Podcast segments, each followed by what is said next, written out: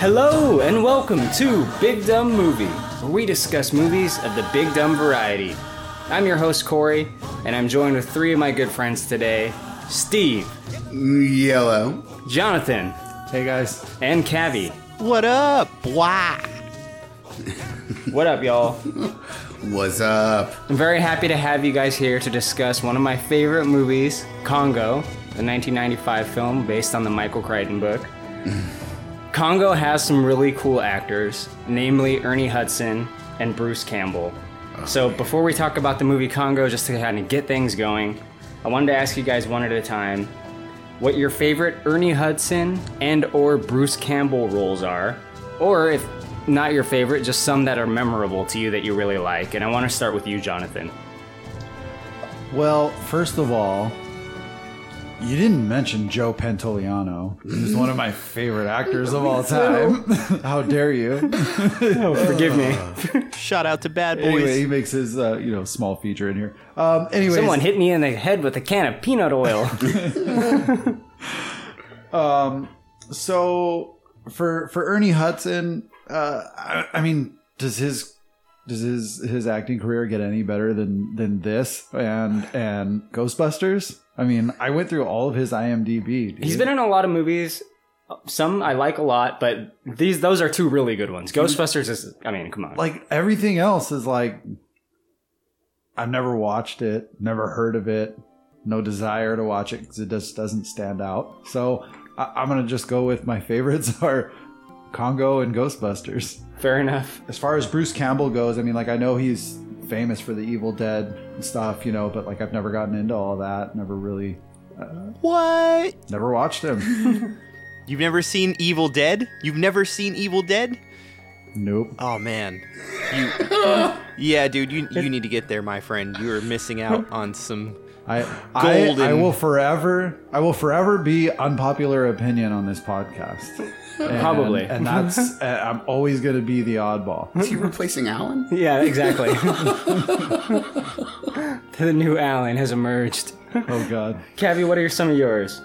I mean, same, same, same. Ghostbusters and Congo, and I have to say, as huge of a Ghostbusters fan as, as I am, I got to go with his role in Congo because it's just such a main role. It's so iconic and quotable. And uh, speaking of Ghostbusters, he was. It was initially written for Eddie Murphy, so he had way more lines, and he was supposed to be the leading role, and then it changed, and he's talked about that a couple of times. Ernie Hudson has talked about that. So that's why, like, when he comes in, it's like way late in the movie because it was changed so much. Yeah, I guess, but uh, I'm I'm not 100% sure about that. But I just feel like he would have been so great in a leading role in Ghostbusters, and I love Ghostbusters, and I wouldn't change it, but I would have loved to seen what that movie would look like in an alternate Like the, dimension. like both versions, right? Yeah, I know what you mean. When when they say like a movie was going to be done this way, sometimes I'm like, well, I want to keep the existing one, but I also want that one, right? like, like a Snyder cut. yeah. but if you think about it, at the time though, there's no way an unknown Ernie Hudson would would star outstar a, a Dan Aykroyd and like Bill Murray and you know yeah, but oh, yeah. I mean, I want the Murphy cut. Where's it at the at? Murphy cut. Yeah. Um, I'm pretty sure you'd regret that. Cavi, I have a, a second question for you about Ernie Hudson. So Ghostbusters one and two, mustache or no mustache? You know, I've never thought about that. Because he I- doesn't have a mustache in part two. He does not. I don't care. It, it's never it's never been something that I've noticed, and even now, yeah, it. I I don't All have an opinion. For some reason, I thought that would be a bigger deal to you. Steve, what you got? What's your answer? Um, as far as Bruce Campbell goes, I, I I like him in everything he's ever been in, including the movies that weren't actually very good. Uh, but I mean, of all of them, Evil Dead One and Two clearly are amazing. But for me, it's an easy Army of Darkness. I mean, that's just my my favorite Bruce Campbell. Plus the dialogue from it. It's just, I mean, the whole the boomstick bit's one of the greatest things ever been on film. yeah, This is my boomstick. right? um, uh, right. As far as Ernie goes, um, we'll get to the reviews when we get to the reviews. Uh, I don't actually dislike this movie very much, but it's definitely not my favorite. Hudson, um, Ghostbusters 1 and 2 stand out at the top, but I think he also gets an honorable mention for Airheads, which, regardless of what anyone says about it, is still an amusing movie. It's, is. It's Love stupid, but it's funny. I watched Right. it recently. There you go. Mm-hmm. See, that's the thing. I've, I've almost never do I meet anyone who's like, "Oh, that movie was really terrible." It's like it's it's not a great movie, but it's funny. It is genuinely an amusing movie to watch. If it's on um, Comedy Central, I'm watching it. Right, me too. So I think he gets honorable mention for that. He also played the main police character in The Crow, which is one of my favorite films of all time, regardless of what else you might be able to say about it. So for me, from him, it's a mix between Airheads I like, but I'd say it's it's a tie between the Ghost Doc, Winston on in the Ghostbusters films and and the Sergeant in The Crow. You know, there's some Ernie Hudson movies that not a lot of people talk about that I want to mention. Yeah, One of them is called The Hand That Rocks the Cradle. I forgot he was in that. Yeah, he plays Solomon. He, It's a good movie. He was also in the Basketball Diaries. that's another one I was going to mention. Yeah. Very good. He played Reggie in the Basketball Diaries. Right. Hand That Rocks the Cradle, he played um like a special needs guy that like a mentally handicapped guy that this family kind of like takes in and they hire him That's to do like odd jobs for him and uh, he ends up getting accused of a crime that he didn't commit. It's really it's it's a it's a good like early 90s 80s like straight to TV kind of thriller. Right. For what it is, it's pretty good. But Congo was a movie that was not liked very much upon its reception. Really? It currently stands on Rotten Tomatoes with a 22% critic score and a 29% audience score. Not very high praise. So to your to your point, I just want to put a little little footnote there. Um, Amy the Talking Gorilla was nominated for a Worst New Star Raspberry after this movie was produced. Uh, she also got a uh, Worst Supporting Actress nomination at the Raspberries. Justice for Amy. You know what? I like Amy. Amy's adorable. at the same time, in this movie's defense, I think it also got nominated like for some Saturn awards. It's a really strange mix. Yeah. I mean, it had some big names attached to this movie, did it not? It, it did, and and you know we'll get into it when we get into it. But there, actually, I've got some positive things to say about it. It's really not the production wise. It's actually pretty fairly impressive film. Cavi, Amy's related to Harambe. Well, distant relative, yeah. now we got our dicks out for Harambe. Oh, is that what you're supposed to whip out for Harambe? All right, it's You've been whipping out. I don't want to talk about It it. actually means a, a gun. Cavi, what was your experience with Congo? Did you see it as a young lad? Oh, so many times. So many times. It, it's such a staple of my childhood that yeah, I'm I'm completely biased about this movie. I I will I do not agree with those reviews whatsoever. I I'm with you. I watched this movie a lot as a kid with my brothers Robert and Tyler. Shout out to you guys if you're listening. And my grandma owned this VHS. So when I would go to her house and like spend the weekend with her, which was pretty often, I love my grandma. Shout out to Grandma Nancy for listening. She's not, but hey, she's awesome. But she had this VHS, and it was like one of the first things I would put on when I would go to her house. This movie just gives me such nostalgic feels, and the score. Who does the score, Steve? Is it Goldsmith? It, it, yeah, Goldsmith. Yeah, there's some, like I said, some big names attached to this. Frank Marshall directed it. My uncle Frank. Um, he directed a not a couple other things, not that many movies, but he was a big time producer, wasn't he, Oh, Steve? Marshall. Yeah, Frank Marshall. Oh, gigantic. I mean, this guy was associated with so many different things. I mean, just just to name a few, you guys might not know all these titles, but they are all significant movies.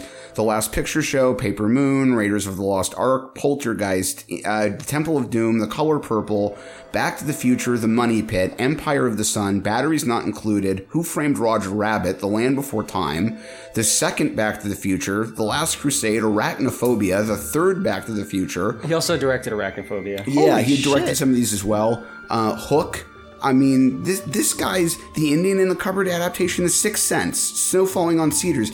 This guy's been involved with an incredible list of things, and I, I'm I mean, I'm leaving off a third of his resume. There's another t- ten years here I haven't even touched on. He seems to be like a key producer at Amblin. Yeah, yeah, he works a lot with with Amblin. Yeah, he's awesome. He's also married to a really prolific producer named Kathleen Kennedy, who was one of the producers on this film, and uh, we'll get to that. But she's one of the reasons this got made, and he was involved. She also produced a lot of great movies, Yeah. same as him, and yeah, a lot of excellent work.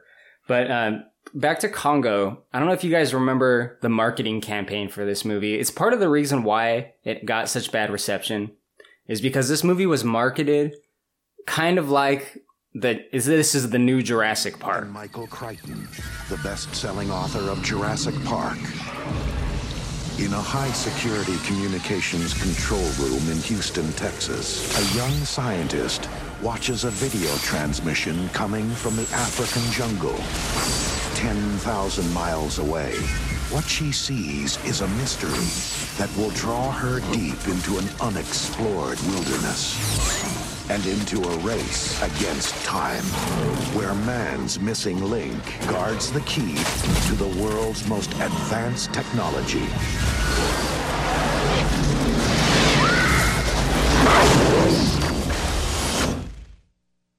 Congo, where you are the endangered species. Am I wrong, Steve? No, I, I would say that in a lot of ways you're absolutely right, and they they um they really wanted to follow up on the success of Jurassic Park. In fact, t- to that point, um, Crichton stuff had been getting adapted for the screen since 1971. When you start uh, in '93, you get Jurassic Park and Rising Sun, both based on his books. Both came out in 93. A year later in 94, Disclosure, based on one of his books. A year later, 95, Congo. 97, two years later, The Lost World. 98, Sphere. 99, The 13th Warrior. So there's a period between 93 and 99 where every one to two years there's at least a movie based on one of his books coming out. And after Jurassic Park became so huge, they just, they were, they were getting ready to crank. And this is a movie that they'd been trying to make since 1979. So, the book is how old? The book was published in 80. Um, he came up with the idea during 78 or 79. So they did one of those things where they got the movie rights before the book was fully written. yeah, but that was not Crichton's desire to begin with. Crichton was a huge, huge fan of uh, what are called Lost World fantasy books. Um, the whole idea, you thinking of this film, you thinking of Skull Island and the King Kong movies, the whole idea with the Lost World genre is that adventurers discover some city, some place, some some unknown spot that exists here in our world, but somehow has just been forgotten by the rest of the planet.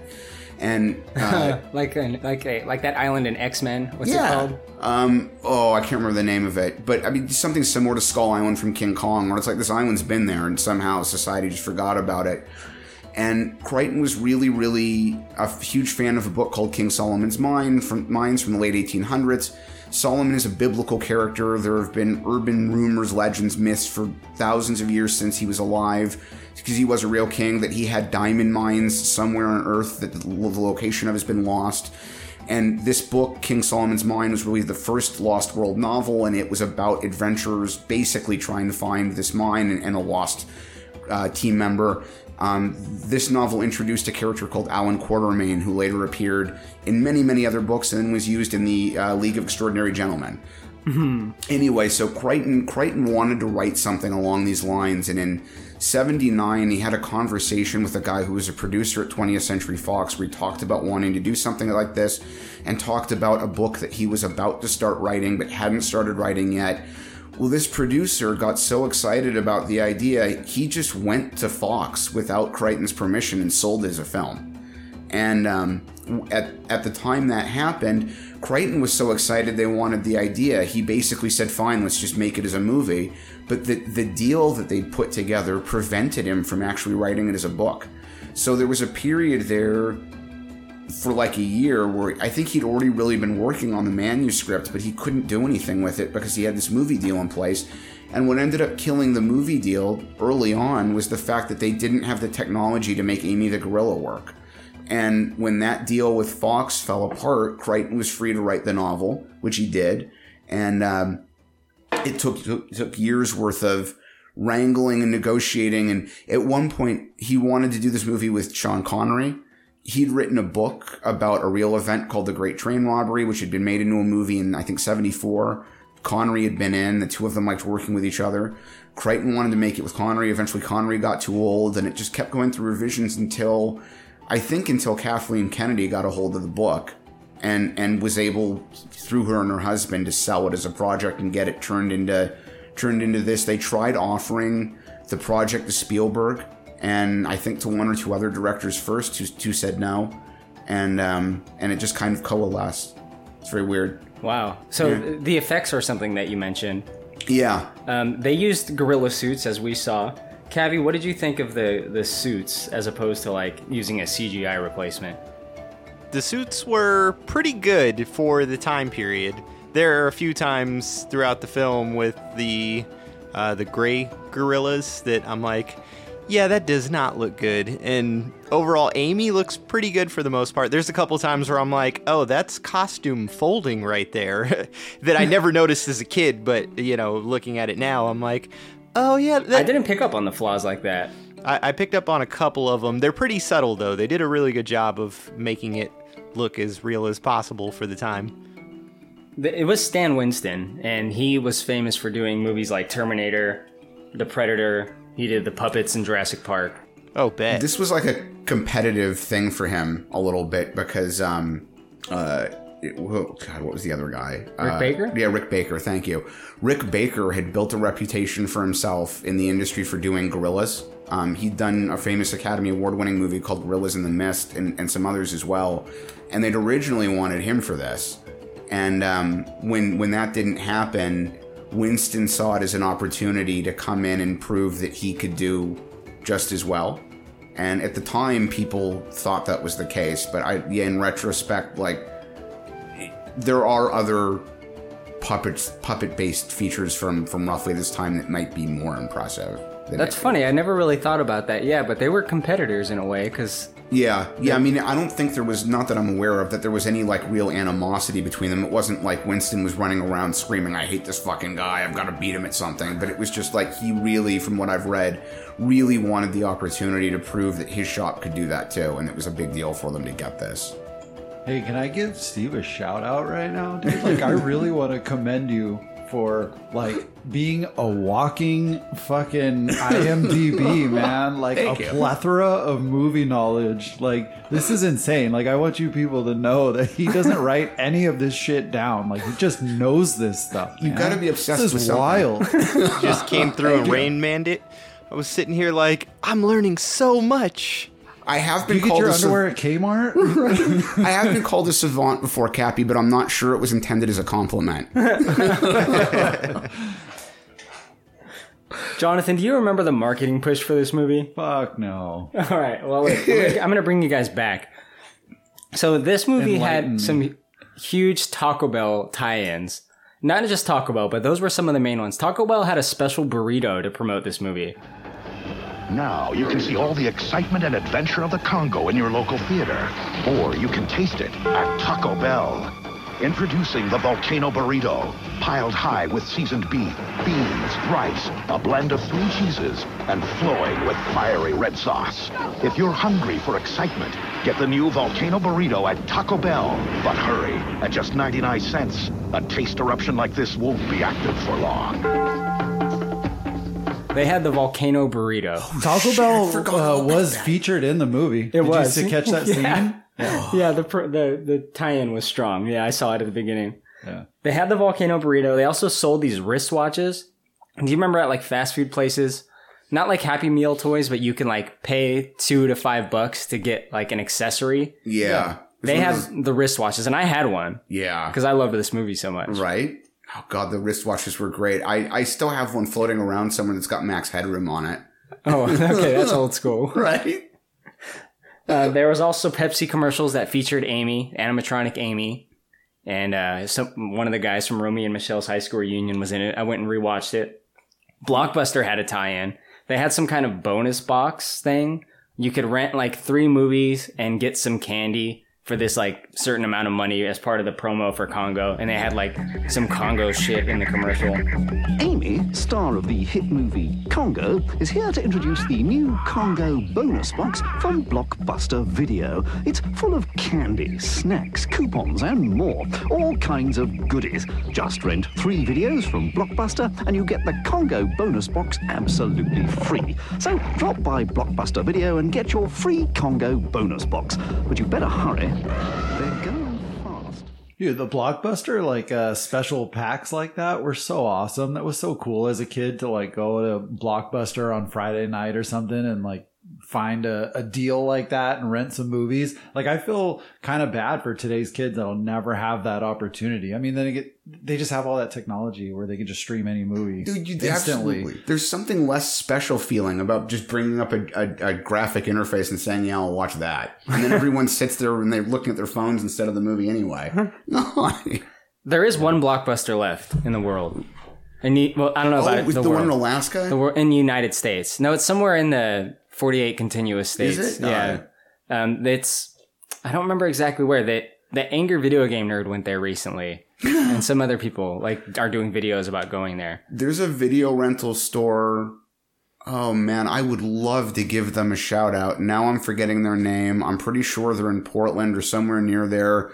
People should Google this if you're interested enough because the store's been been leaning back really hard on on help from the community to stay in business. But they've got like the largest active rental library in the United States, including obsolete formats. They've got a whole section of laser discs you can rent. It's incredible. Nice. That sounds right up your alley. It is.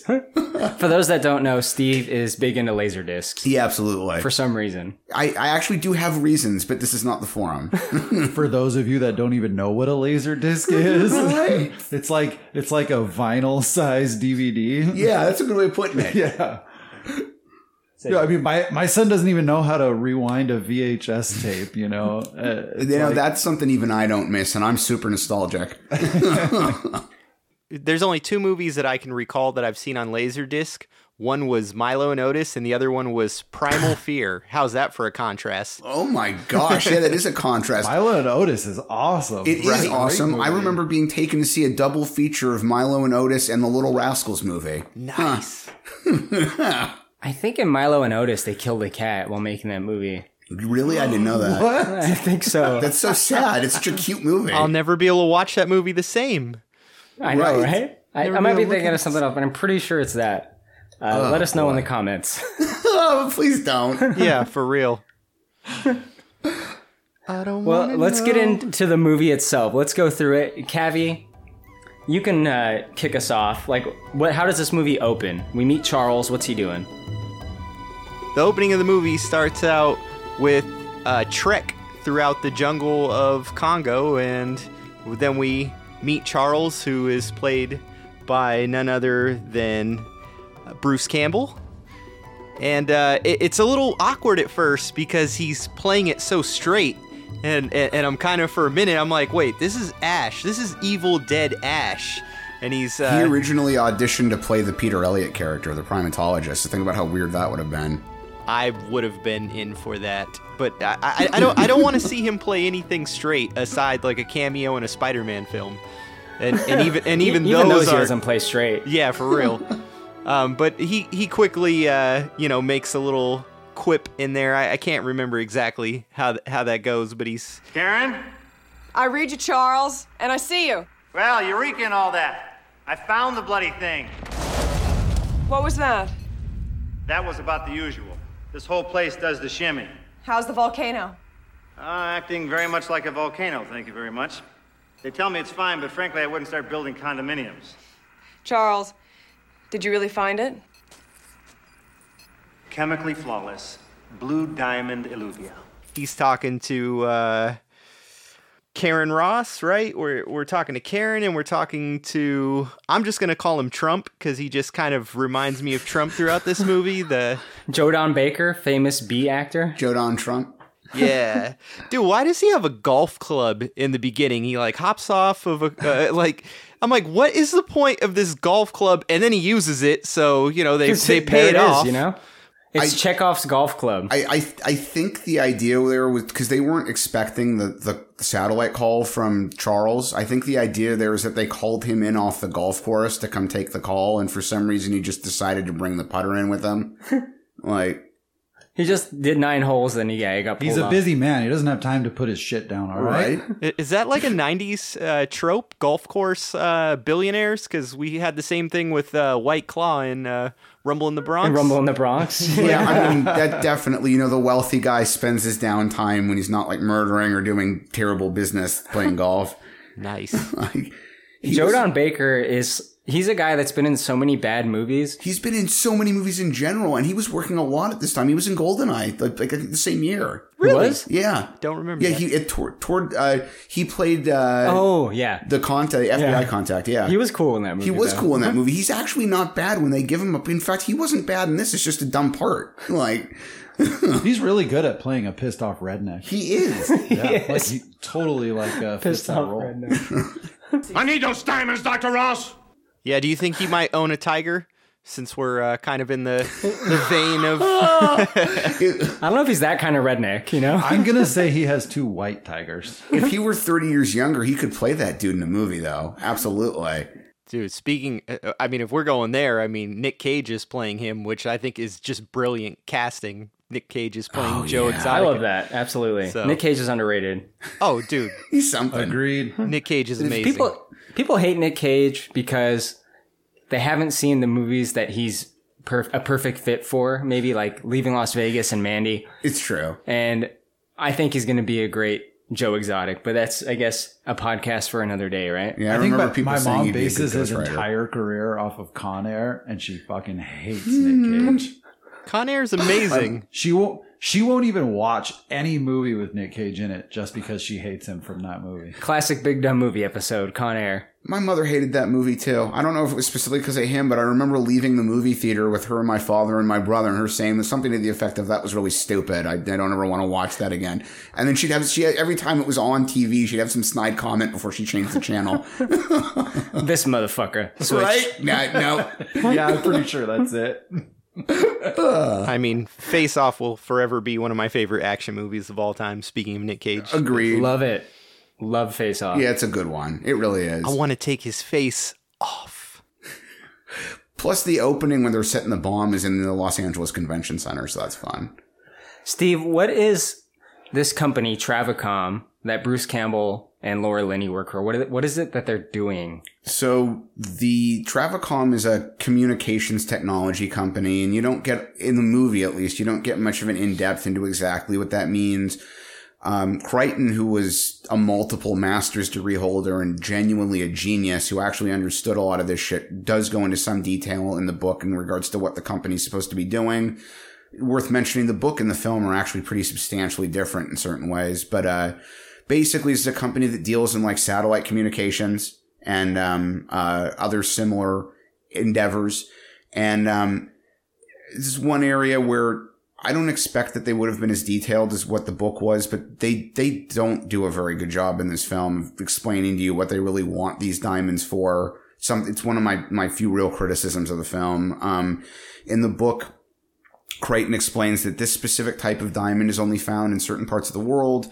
They've been exposed to something called boron doping. And without going into the science, what that basically means is these diamonds are totally worthless as gemstones. You would never want them like in a necklace or a ring, but they happen to be like the absolute world's best semiconductors for certain kinds of like lasers and other instruments. So they're massively valuable from a commercial perspective, especially because they're so hard to find. So what these people are supposed to be doing, what Travicom's people are supposed to be doing is trying to find a stash of these diamonds that's reported to be in this part of Africa. And in the book, they're actually competing with two or three other companies that are all trying to get to this stash at the same time. And that's really the main conflict in the book is these different corporate interests competing with each other, sometimes violently, to be the first ones to get to these diamonds. Anyway, that's what they're that's what they're out there doing. He's trying to get these for, for the company. They touch on that briefly. Karen says, you know, don't go into your paranoid fantasies when he starts talking about his competition. right? Like it's thrown away pretty quick. Yeah, he does mention that like the technology the company's currently got is enough to carry them through like the next three to five years, but they need something else that's going to be the next big bang after that, and that's what they want the diamonds for. I've got 40,000 people working for me. They all depend on me. This satellite is our communications cash cow. In three years, it'll be obsolete. I need a new cash machine. This diamond, this is it. I thought it was just for laser cannons. In, can I ask you a question about the book? Yeah. Because you've read it, right? Yeah, it was years ago, but yeah. So were they in the book also looking for the chemically flawless blue diamond alluvia? Or was that a fucking just a movie gig? In the book, they refer to them as Type 2B diamonds, and I have no idea whether that's a real designation or not, but that that's the way they refer to them in the novel. Them diamonds got diabetes. right? yeah. Yeah, but they, Diabetes? they call them type twos and actually they they did use real diamonds for the movie instead of cubic zirconias or, or glass diamonds and the ones they used came from a special mine in uh, New, York. York. Yeah. it's the only like one or we're one of very very few places in the world where you can get them, and um, I'm pretty sure that Tim Curry's character's first name is Herkimer. yeah, is, is basically they're Herkimer diamonds or something like that. And at the in the end scene, um, Dr. Elliot throws one of them from the hot air balloon. They never recovered that one. So there's a real diamond laying around in the jungle somewhere in Costa Rica where they shot those scenes that he, he chucked out of the hot air balloon. What? Yeah, absolutely. They weren't thinking about it when they filmed that scene. They could have just as easily given him a piece of cut glass and nobody would have noticed. But instead, they gave him one of these real diamonds that they had borrowed, literally borrowed from this mine in New York and were supposed to return. And when they went back to the, to the mine people, they were like, by the way, one of them's missing because we chucked it out of a hot air balloon. Wow. That's a pretty big fucking oversight, man. Like Right? they could have chucked a mud clod off of the off of that thing, you know? Can you imagine being the producer at the studio who got the bill for that? Somebody got fired for that for sure. No, Right? Somebody It was probably fired. like a $30,000 diamond. Like, the fuck are you guys doing? wow. That takes a chunk out of their $50 million budget, I guess. Yeah, I mean, I guess it's nothing He got comparatively, but. fifty for this movie? Yeah. Holy shit. Yeah, well, after This after was supposed to be a big deal. when after Jurassic Park, it was like this was a Michael Crichton book. Bang, here's your money. You know, because with that kind of success, like you're not going to question it. Considering that some of the names from Jurassic Park attached, I mean, Yeah. they, they had the works. They didn't have the big man. Wait, what? What was the budget? 50 million budget. Oh, okay, It made 152 worldwide. So I this mean, one actually made it. Bearing in mind, this is '95. I don't have an inflation calculator open on my phone, but if you do the math, I mean, that's there's it's the equivalent of millions of dollars more than that in today's money. True. So- Good point. It's the equivalent of an Avengers film. probably, probably not that big, but I wouldn't imagine it's that far off either. Yeah, Maybe an early Avengers film. yeah, yeah. Yeah, Iron Man one. All right, that was a good one. Yeah. So Bruce. Campbell, Charles, and his friend Jeffrey, they do make the discovery of the lost city of Zinj while they're out there. But something happens and Travicom sees that there's some kind of attack and they need to send another team in there to, uh, one, recover Charles, but also recover the diamonds. Now, Joe Don Baker is kind of, his motivation is, is pretty clear to the audience, I think. He doesn't really give a shit about his son at all, does he? No, Oh, I was just saying we should mention that uh, Bruce Campbell is Donald Trump's son in this because I I failed to mention that, and we should know that. Yeah, it's his son, but he doesn't really care. He wants diamonds. he doesn't. he needs his new cash cow. Diamonds. I think he specifically says that to Dr. Ross that he needs that to be the next cash cow, right? yeah. Now, Jonathan, uh, why don't you tell us about? We meet some of our other main characters. I guess our uh, our gorilla is considered a main character, Amy. So, over in Berkeley, California, what are Amy, Richard, and Peter Elliott doing?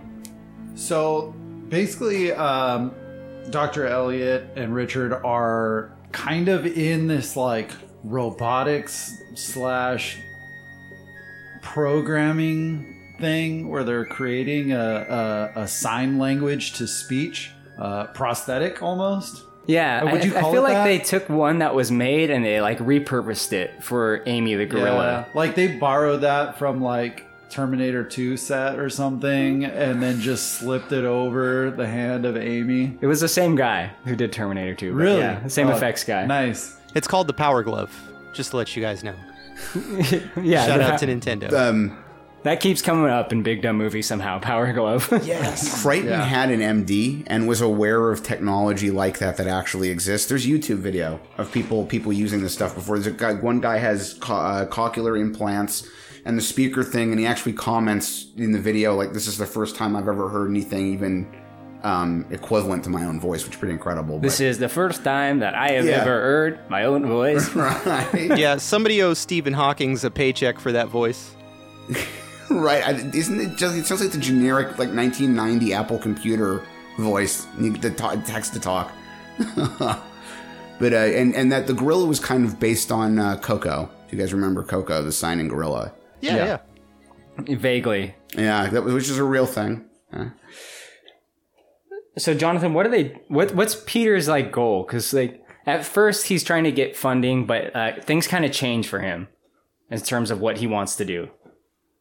I I couldn't really follow like exactly what his goal was. Uh, I feel like he had like a few different kind of motives, but like his main thing was to um, develop this way for gorillas to communicate, right? Like in order to have gorillas communicate with each other I think that's it. But if, or communicate back to people. but after Amy starts to have some trouble, like Yeah. she, she starts having nightmares, which I think he says is indicating that she's regressing mentally, living in captivity, and she needs to be returned to the wild because yeah, he does she's got like a actually little care. PTSD thing kind of going on where she needs to go back. Yeah, I mean, I, I, you can kind of see that because she's painting like these pictures of the jungle. You know, they teach her how to paint, finger paint, and and um, she's painting pictures of her home, and she somehow remembers the uh, the eye from the city of Zinj, and uh, Fortunately. that. yeah, fortunately, coincidentally. For Herkimer Homolka here, the Romanian philanthropist. Herkimer Homolka, formerly of Romania, free now of the chains of Ceausescu, traveling the world, doing good. Yeah, With a horrible Russian accent. Dude, Tim Curry's normally so fantastic. Like that character doesn't even exist in the book. Like they they wrote him into the movie just to have the character be there. It's ridiculous. He was totally. I like Curry, but totally unnecessary. Absolutely unnecessary. The motivation to go to Africa and the money to get there and all that was addressed in the novel. They already had story structure to do it with. It's just pointless. I like Hermolka, man. He's funny. I mean, I do too, and I agree with you. Like he's amusing, and and Tim Curry was a great great performer, but uh, the the like it, I've always even at the same time I'm always just it's just such a pointless part. You know why? Like why'd they put this character in this movie? There's no reason to do it, Traveling the world and doing good. right? I, I kind of feel like without his storyline in there, you, the movie's going to be missing a big uh, a big chunk. Even though he was like kind of a bullshit role, like I still feel like it was kind of relevant. I, I you know bearing that perspective in mind, thinking about it, I have a feeling you're probably at least close to being right on. I, I think the deal was is they decided at some point to this was really mostly about them competing with these other companies to get there and then all the shit that happened to them on the way. So I think when they decided to eliminate that from the story, they were probably left with so little else. They were like, we need something to plug in. And that character, that character came from that. Yeah, that kind of tied in the history of, of Solomon and all that kind of stuff too, because otherwise that story doesn't get explained. The It's city true. of Zinj back to Solomon doesn't get explained at all. All right, you know what? I'm going to go with that one. That just serves as a narrator because that's the just about the only point. Otherwise, I can see. Yeah, I think you might be right about that. Yeah, because Hermolka's really the only one interested in finding Zinj. Yeah, yeah, absolutely, absolutely. And I mean, it just like although they would have ended up there, I don't know. It's okay. So I think the banter, the banter between him and Ernie Hudson is gold. I think it's hilarious, just their back and forth throughout the whole movie. I love it. I would agree with you, but I would also say, banter wise, best scene in the film, my opinion, is uh, uh, Ernie Hudson and Delroy Lindo. Have some uh, coffee and cake. Have some. when they go to see the corrupt general after they try when they're trying to get out of the country. Stop and he eating my sits yelling at them sesame for- Exactly. The the exchange between Delroy Lindo and Ernie Hudson is probably my favorite scene in that whole movie. It- they were both perfect. Monroe, you have the worst timing in the world. Tell me about it. They blew up the president's Mercedes Benz. Did you know that? Yes, it's a big plot. My country will be in shit for at least a year. Captain, I need that truck. You need the truck. You also need 10 good men to the truck. And then gets pissed at him for eating the sesame bread. Sesame cake. If I hear the word sesame, that's automatically forever a callback. Like, like anyone Stop want a eating sesame my seed? sesame cake. Stop eating my sesame cake. Stop eating my sesame cake! Hmm. What are you doing in my country? You bag of shit. Captain, please. I only wish to explore and discover. This fellow is a big bag of shit. yeah, so besides that so scene uh, where where he was eating the sesame cake, there is not another single scene where anybody eats anything in this like three week long journey that they're in out there. Amy eats the banana with the dope inside. And there's a Yeah, scene at the the- beginning where Charles count. eats out of a ration pack. He has like one bite of something. Ah. Yeah, like how do all these people survive without eating or drinking? That's unbelievable. Yeah, I mean, you know, it's just one of those things. you don't have to see it happen, It's like a D&D campaign. right? He's just kind of gloss over that. right? Well, come on, you don't stop at the part where somebody's, you know, needed to take a dump either. It's just like it happened. So to get back to where we kind of left off, our our main characters that all have different kind of motivations. Karen Ross wants to go to Africa to recover Charles. Peter Elliott wants taken Amy along with Richard to return her to the jungles of Congo, and then Herkimer Homoka, who is kind of funding this trip, is actually trying to find Zinj, Minus the gas. minus the fifty-six thousand dollar airplane fuel. Yeah, I mean, th- that's part of the weird part about this is like, well, I mean, first of all, like to change from the book, Elliot got recruited by Ross in the book because she needed somebody who could who could help her, and they she figured that there were gorillas there and she needed a gorilla expert. But like, the Homolka character is supposed to be financing this trip. They get to the point where they're getting on the plane, and he realizes he can't pay for the fuel. So like, she comes in with cash. You could argue he gets a ride on the plane because he'd financed everything up to that point except for the fuel. But then they keep him with them the rest of the trip, and it's like, yo, he's not paying for anything anymore. Why is he still with you? Like, He paid for the taxi to the airport. right? Ugh. I, I had a hard time like uh, understanding how these three separate storylines all figured out that they all needed to get on the same fucking plane within a matter of like only hours. You know, it's like I get it. Like Dr. Elliot had that big like press conference, right, and showcasing the the sign language uh, um, translation, uh, sign to speech. So how did Doctor or this other fucking Hermoka fucking Frappuccino guy like find out about that and then decide like, oh yeah, so he's gonna totally take her back to the city of Zinj and and so I'm gonna finance that and go with him. And then Dr. Ross also says, oh, you know what? They're gonna take that fucking gorilla back right to the exact same GPS location that I gotta go recover Charles at. When I, I mean, the the book explains Ross's involvement by saying she suspects that these gorillas are to be there, and she seeks out Elliot because she wants an expert to be with her on the trip, which makes sense. But then, like, But these guys don't know about the gray gorillas yet. well, that she they could see in the beginning the footage of the gray thing streaking by, and there's a They moment yeah, where but they, they had like a thermal image though. Yeah, no, when you could see the, the, the gray fur in one Yeah. part, and Ross is kind of convinced, even before they know it's true, that what they'd seen Yeah. is a gorilla. She Yeah. even argues with Elliot about it, but um, Yeah, because 1995 satellite fucking video conferencing was great from the Congo. yeah, well, right? there also should have been like a three minute delay on that feed that somehow doesn't exist. But like, Yeah. um, but it, it, at least the book sort of attempts to explain. She thinks there's going to be gorillas there and wants an expert with her. Um, but the Homolka character just shows up at Peter's lecture, and then he notices that Amy's been painting pictures of the Eye of Zinj. So it's like you're right about that for sure. Like how That's did way chancy. yeah exactly. Way Like, Well, he got he got the photo out of Time magazine. oh man, that's what it was. So he went seeking out Elliot because he'd seen the photo in time. Yeah. Her Ah, paintings were in the background of that photo. Yeah. Oh, okay, I get the tie-in now. It's okay. I've seen this movie a lot. Caddy, we get our characters arriving in Central Africa, not before, of course, Amy drinks a raindrop drink on the plane, but Green drop drink. Amy want, green drop drink. No. Amy want, green drop drink. All right, all right. raindrop. Raindrop? Yeah. Oh shit! I thought they were saying green It, drop. it's green. It's green drop. It's green drop. I had to put on the subtitles because I've always called it raindrop as well. Yeah. And the reason why it's green drop two green is olives. No um, way. The olive. Oh my God. The olive is green. Yeah, I- I've So- always had this argument. Like raindrop makes no sense. It's got two green olives in it. Like Holy shit. This is mind blowing for me. I call, I've called it a raindrop drink on another episode of our podcast when we happen to bring up Congo. Oh, yeah, Wow. absolutely.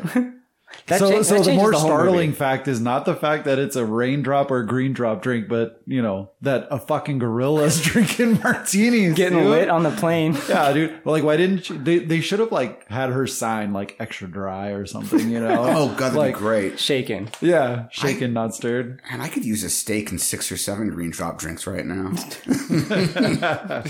So, Cavi, they, they do arrive in Africa, and um, why don't you tell us about like kind of what's going down around this area and who we meet?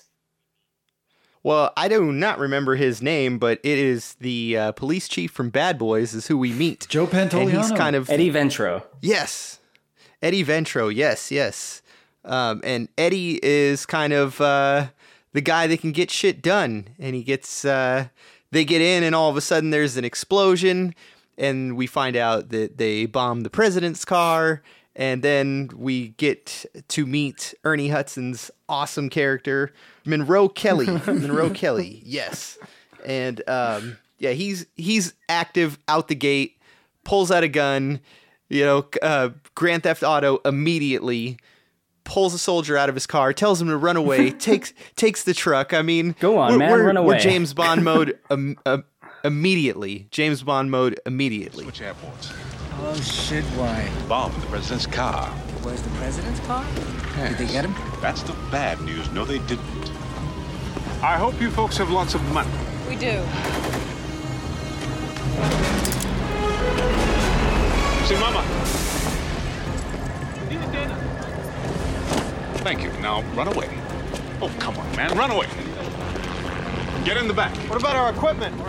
Leave it to Eddie. I would. That moment makes no sense. He, he he just took a truck from a soldier, like a member of the the national military at gunpoint, and later when he gets gets caught in the truck with these other people, they're not like, "Hey, you you stole one of our trucks at gunpoint." Like nobody seems to give a shit. Even did it. Things seem very chaotic in Africa, They at least in that part of Central Africa that I they're feel in. like that whole scene, that whole airport scene, is just so unnecessary. Like they could have just been like, "Hey, shit's fucked up around here." There's All just war going on.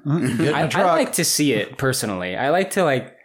There's an explosion in the background. There's chaos. Everyone's running around. You can just like steal a truck from a guy. That I I like what they. a random car just blowing up on the airstrip. Like, come on. Why was the president's limo sitting around on the airstrip? Don't think about it. Okay, that's a good point. just just know that it was it was all about uh they knew that they had deep pockets which is why they didn't end up um, in jail for long they just ended up in custody Yeah, for you a just got to pay off And- the right guys. I like the way Monroe Kelly puts it. He says, he says the government around here they live to settle scores, and they got a lot of scores, to settle. Yeah. And the, and Joe Pantoliano says uh, the Kaigani have had it with Zaire, and they're eating people to kind of illustrate the how brutal the conflict is. That shit's real. I saw a Vice video about that like two weeks ago. Is these these cannibal warlords in certain parts of Africa? I'm not trying to stereotype, make it out like that's what everyone's doing there, but there are people people doing that. It's fucking crazy. Wow. Yeah.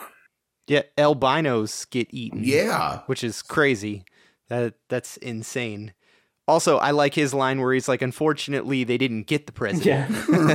Is it It's like, is it any more insane to eat a non-albino? I don't know. They don't taste as good. wow. that made my head hurt i'm like trying to process that i'm like I don't know. Albinos are supposed to have magical powers or something like that. I, I really don't know. I've just heard about it. Yeah. I've not done the research. I am not the walking encyclopedia It- that albino people aren't The, magic, the plethora of useless knowledge. right? I'm a vault for useless knowledge. Would you say Steve has a plethora of knowledge? oh yeah. Yeah, he has a Oh plethora. yeah. Then Jonathan, what is a plethora?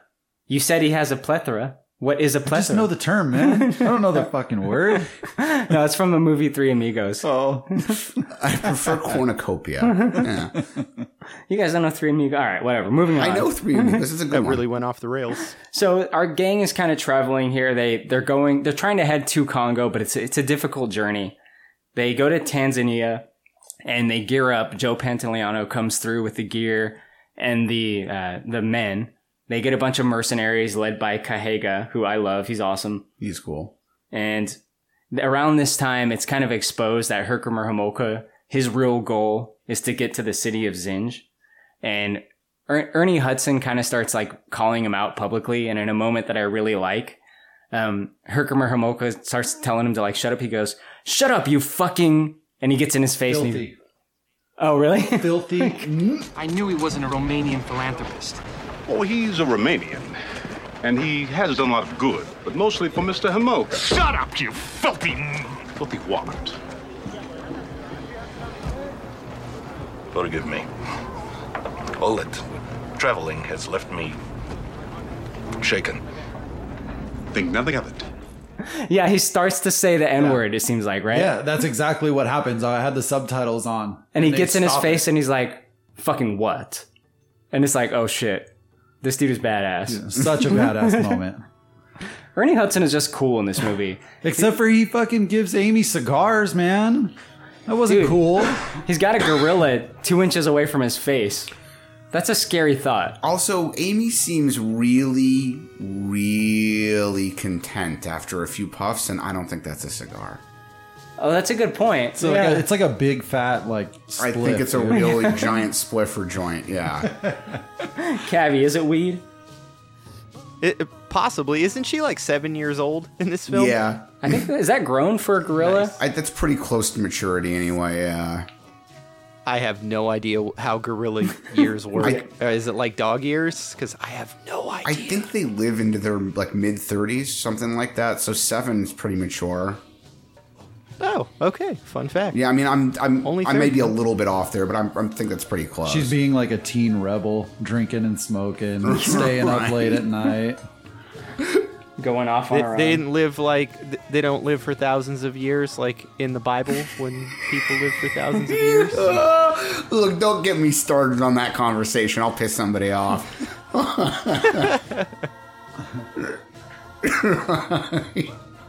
Did anybody have a hard time with the fact that that that Dr. Ross used a fucking flare gun to shoot down the heat-seeking missile from An an issue with open it? No, I door in a love that scene, actually. Like, it is cool. yeah, no, like it was badass. Like it's not fucking possible, but it was badass. Is it? It's not. I wouldn't think so, dude. You're flying like 300 miles an hour or something, and like you have an open door and you're shooting a flare gun at a heat missile. I'm Like, not come on. saying it would work because I have no idea, but I will note that sulfur flares actually are, I believe, if not the hottest among like the three or four hottest burning things man has ever created. They are incredibly hot. Oh, I I, don't- I- get it now. Like I thought they were just like I thought she was like shooting at them. Oh, no, like, no. and timing them. But now Yeah, it the makes idea- sense, dude. yeah, the missiles idea is supposed to be seeking able out to- the flares. Yeah, the idea is that if they were closer to a hotter point, they'd hit the flares. Now, again, I'm Oh, not saying that would definitely work. I have no idea if it would or not, but that's that's the principle. I totally change everything about that scene. Now. I love it. So you're talking about when they're Yeah, same. on the plane, and look, I just got to point this out. Like, this is not your ask for the manager kind of Karen. Like, this is No, she's a person named Karen, not a Karen. yeah, exactly. By There's the a way, difference. There is. Speaking to her badassness on the show uh, Ozarks, she is a fucking badass, She dude. is. Laura Linney, I haven't seen that show. Dude, watch it. I just binge watched all three seasons uh, over the last few weeks, and she's awesome, That's awesome. I'll check it out. dude.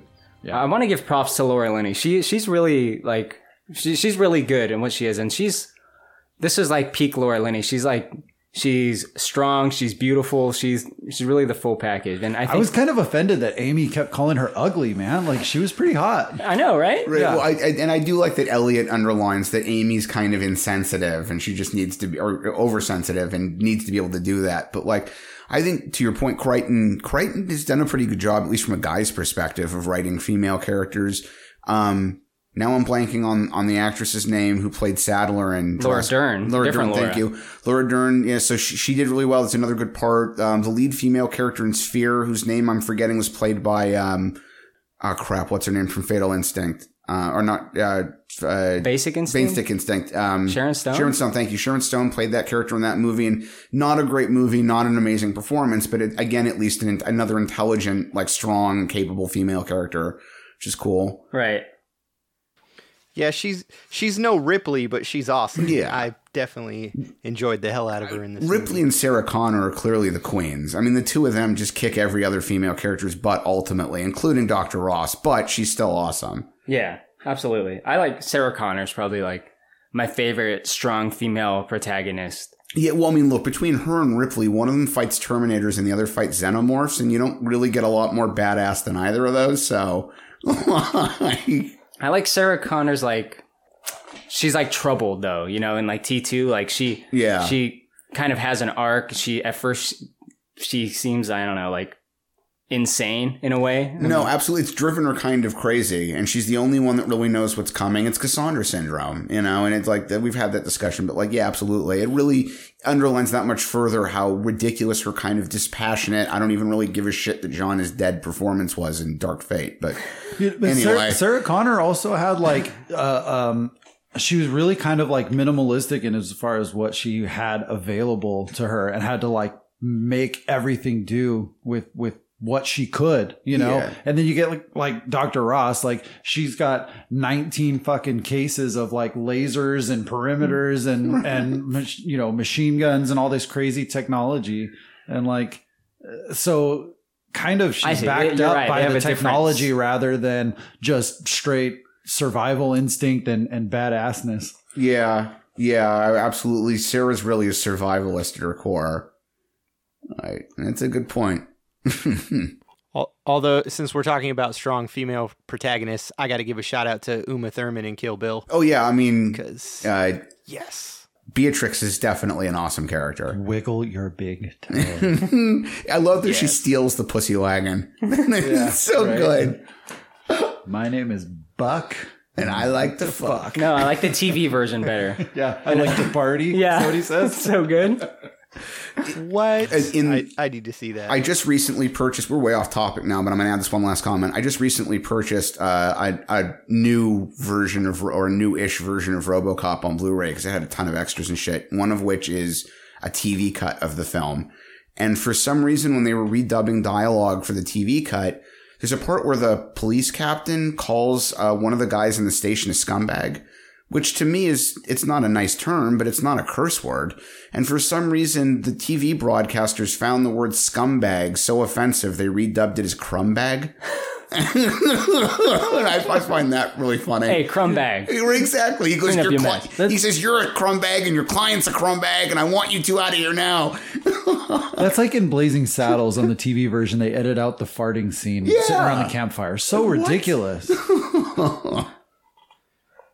Dude, have you guys seen? Speaking of RoboCop, I'm sorry, we're going we're going way off the rails Go. now. I but this every Mor- Mortal Kombat, Mo- Mortal Kombat 11, the fatalities that uh, they have RoboCop on there, and the fatalities are amazing. Dude, I spent and that's all two hours yesterday watching videos of that and the Terminator fatalities. Honest to God, I'm buying that game. Like, Spawn's in it too. Really? Absolutely. Spawn, Robocop, and Terminator are all playable characters in Mortal Kombat 11. So, it It's crazy what they do, man. It is. To get back to Congo, uh, their plane, like Jonathan was uh, talking about, is being fired upon by locals who do not want them to cross into Congo just because it's such like a war-torn area of Africa. They do have to parachute out of the plane. Now, you each you get each person like you kind of understand their character by how willing or not willing they are to jump out of a plane. I like we haven't talked about Richard much, but he is such a little bitch. But I think he's good in the movie because there would be someone like that. Like like I, that would probably be me in real life. Like they give Richard the parachute and he goes, "Oh no!" Like He's great. He's, he was in a ton of movies in the early and mid 90s. I don't know where he went. He was in True Lies too and like Yep. 10 other really high profile things. And I end up, I feel horrible for that character. Every time I watch the movie, he did not want to go. From from the moment Elliot brought it up, he's like, I don't want to go to Africa. I have no interest in going to Africa. He gets dragged there anyway. He gets dragged on this thing. They keep it one place after another. He doesn't want to be. Can I please just go home? There's really no reason at all his character had to be there. He really, there was no point. I mean, I guess Elliot maybe needed a little bit of help with Amy, but aside from that, that character was unnecessary for their trip. And then in the end, he gets his eyes gouged out and murdered. and it's like, what the fuck? This is the one guy there who should have been allowed to live.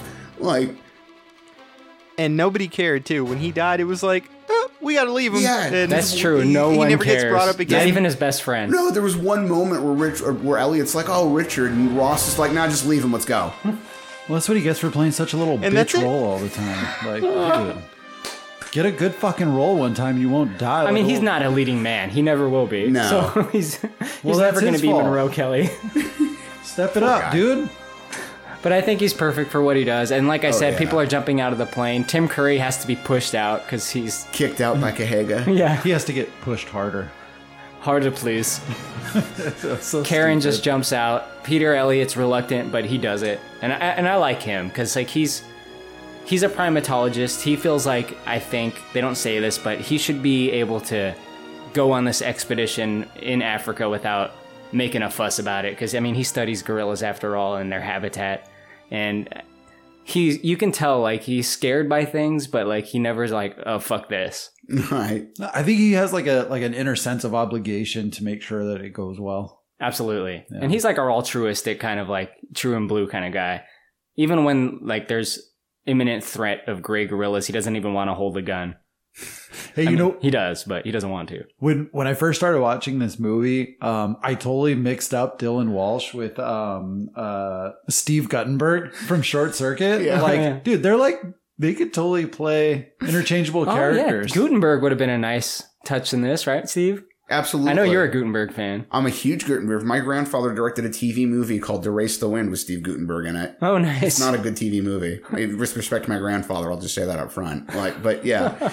Uh, For those that don't know, Steve comes from a true Hollywood family. right. It's true. Hey, Um, er- Ernie also jumps from the plane with the with fucking Amy like just bear hugging him, but she's like passed out, dude. How the fuck do you jump from a plane with like a thousand pound gorilla just bear hug Dead weight. and and not have like an extra parachute? Like they had to have like hit the fucking ground.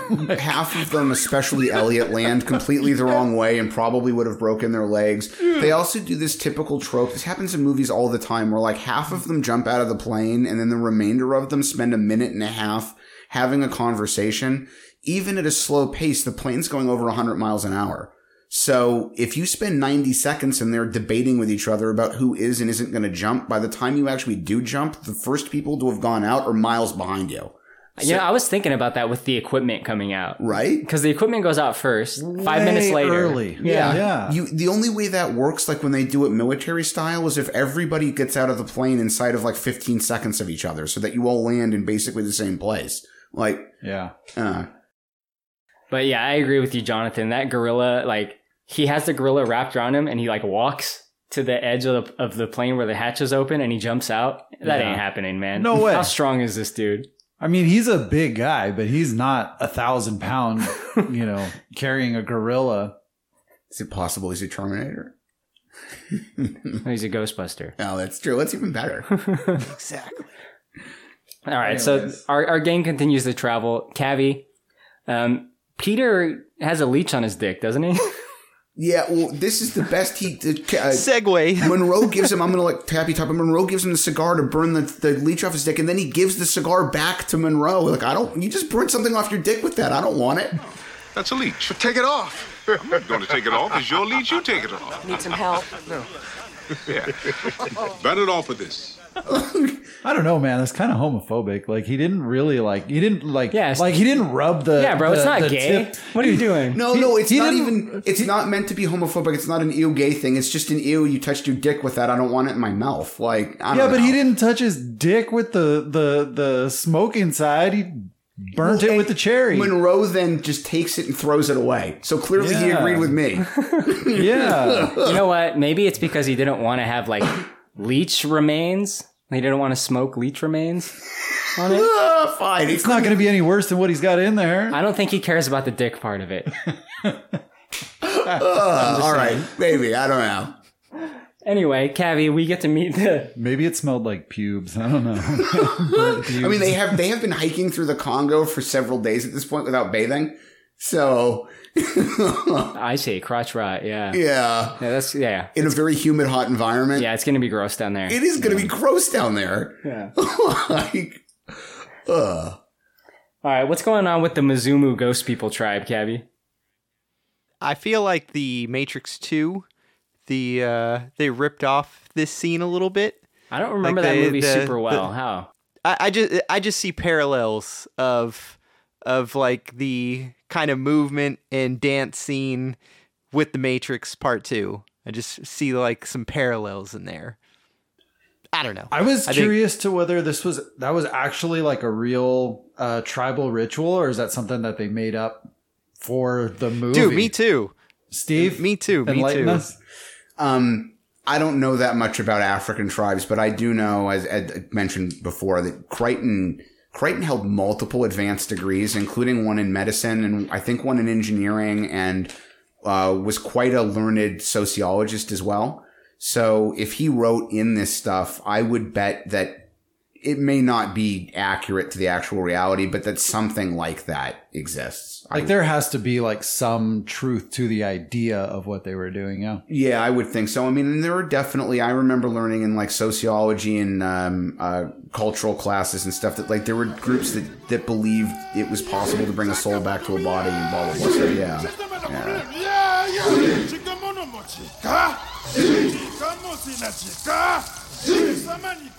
Just just to note, this scene is way cooler than the one in the Matrix, which makes no sense whatsoever. it's just like, okay, we're just gonna have this crazy party scene now, and um, oh, the party in yeah. Zion. Exactly, Oh, I get it. exactly. I see what you're saying now. I don't know, like the so, something about it made me think of that that scene for whatever reason. But um, I, I, the the like music or the the chanting is is amazing, and like the way that it was mixed and put together, I think it's it's a great scene. And um, dude literally screams himself to death once he sees Amy, which is I I didn't even know that was the thing. Yeah, You can the guy that they're yourself to trying to, resurrect. He's one of uh, the Travicom guys, right? Yeah, he's the Yeah, that's one Bob. Charles was with. Yeah, Bob. Well, I thought he was with Jeffrey. Or maybe no, maybe he was with Jeffrey. So it was a, it was a different guy. Never mind.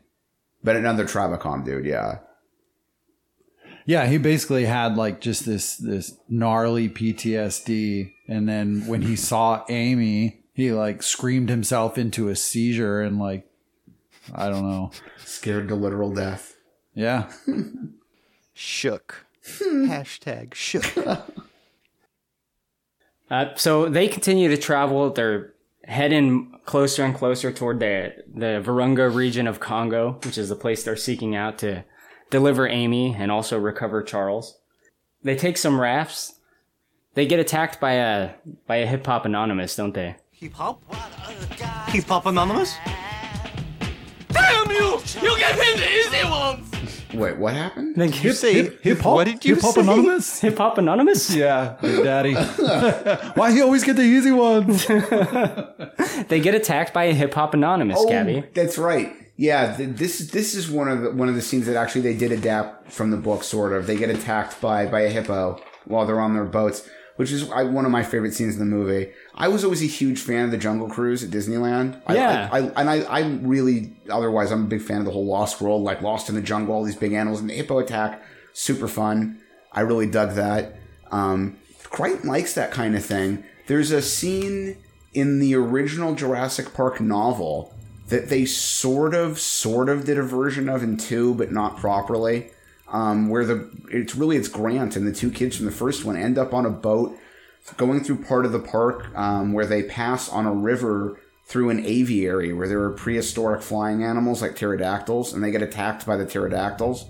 Um, so Crichton Crichton likes writing in these moments where like the animals attack. They did that in three. Three, that's what it was. But the scene in three was kind of like we're going to take this idea from the book, but nothing else about the scene is going to be like what Crichton wrote. You know what I mean?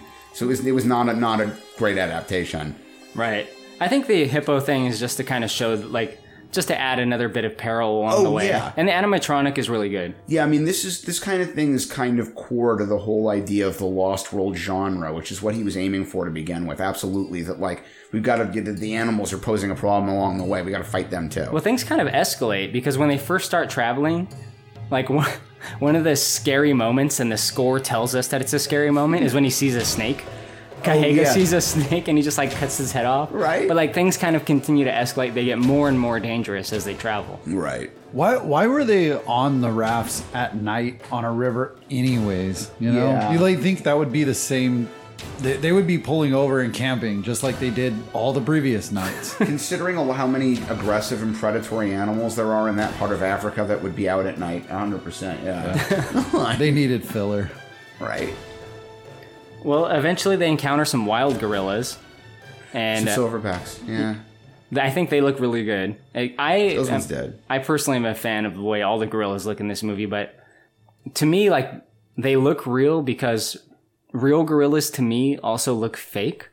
I know that's a weird statement, I can see that. like when I see a real gorilla at a zoo, to me they look kind of like fake. There's almost something rubber-esque, like rubber skinish about their faces, I think. Yeah. Yeah, exactly. They look like animatronics to me. But yeah, I think the real gorillas are pretty cool. And it's a funny moment when Monroe tells Peter, like, don't move and don't run, but then he runs. right. Oh. Yeah, they're they're frightening, man. I mean, I'm I, they're very interesting, but they are scary. Uh, Amy tries to talk to him, but uh, they can't talk, and they seem very bored and disinterested with her.